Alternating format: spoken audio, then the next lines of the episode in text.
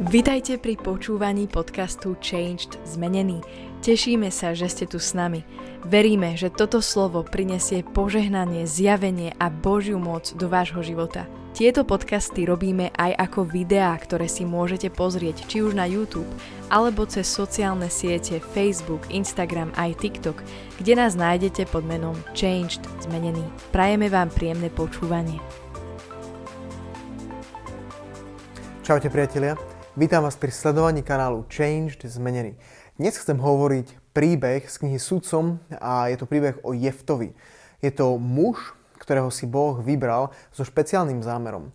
O ňom vieme len toľko, že bol, mal otca a mal matku, ktorá bola smilnica, hovorí Biblia, a preto ho jeho bratia odvrhli. Dali ho proste nabok a bol mimo všetkých.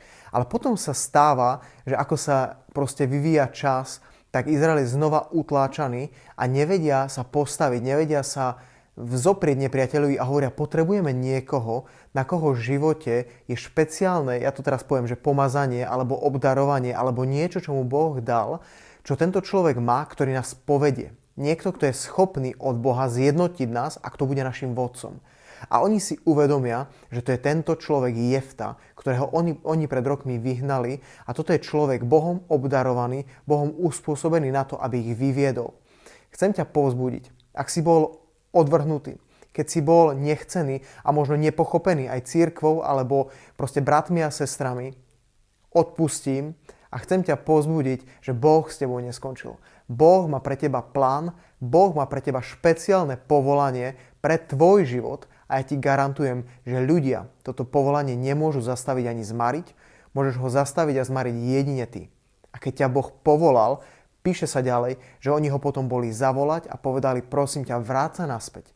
Potrebujeme ťa, budeš nas, našim vodcom, ty nás povedieš a budeš nad nami panovať. A ja ti chcem povedať, že keď máš povolanie na svojom živote a miluješ úprimne Ježiša, tak aj keby ťa odvrhli, aj keby ťa nechceli, aj keby ťa dali neviem ktorú koľaj, príde čas, že jedného dňa ťa Boh posunie späť a tí, ktorí tebou oporohovali jedného dňa, im ty možno budeš práve slúžiť. Maj sa krásne. Čauko.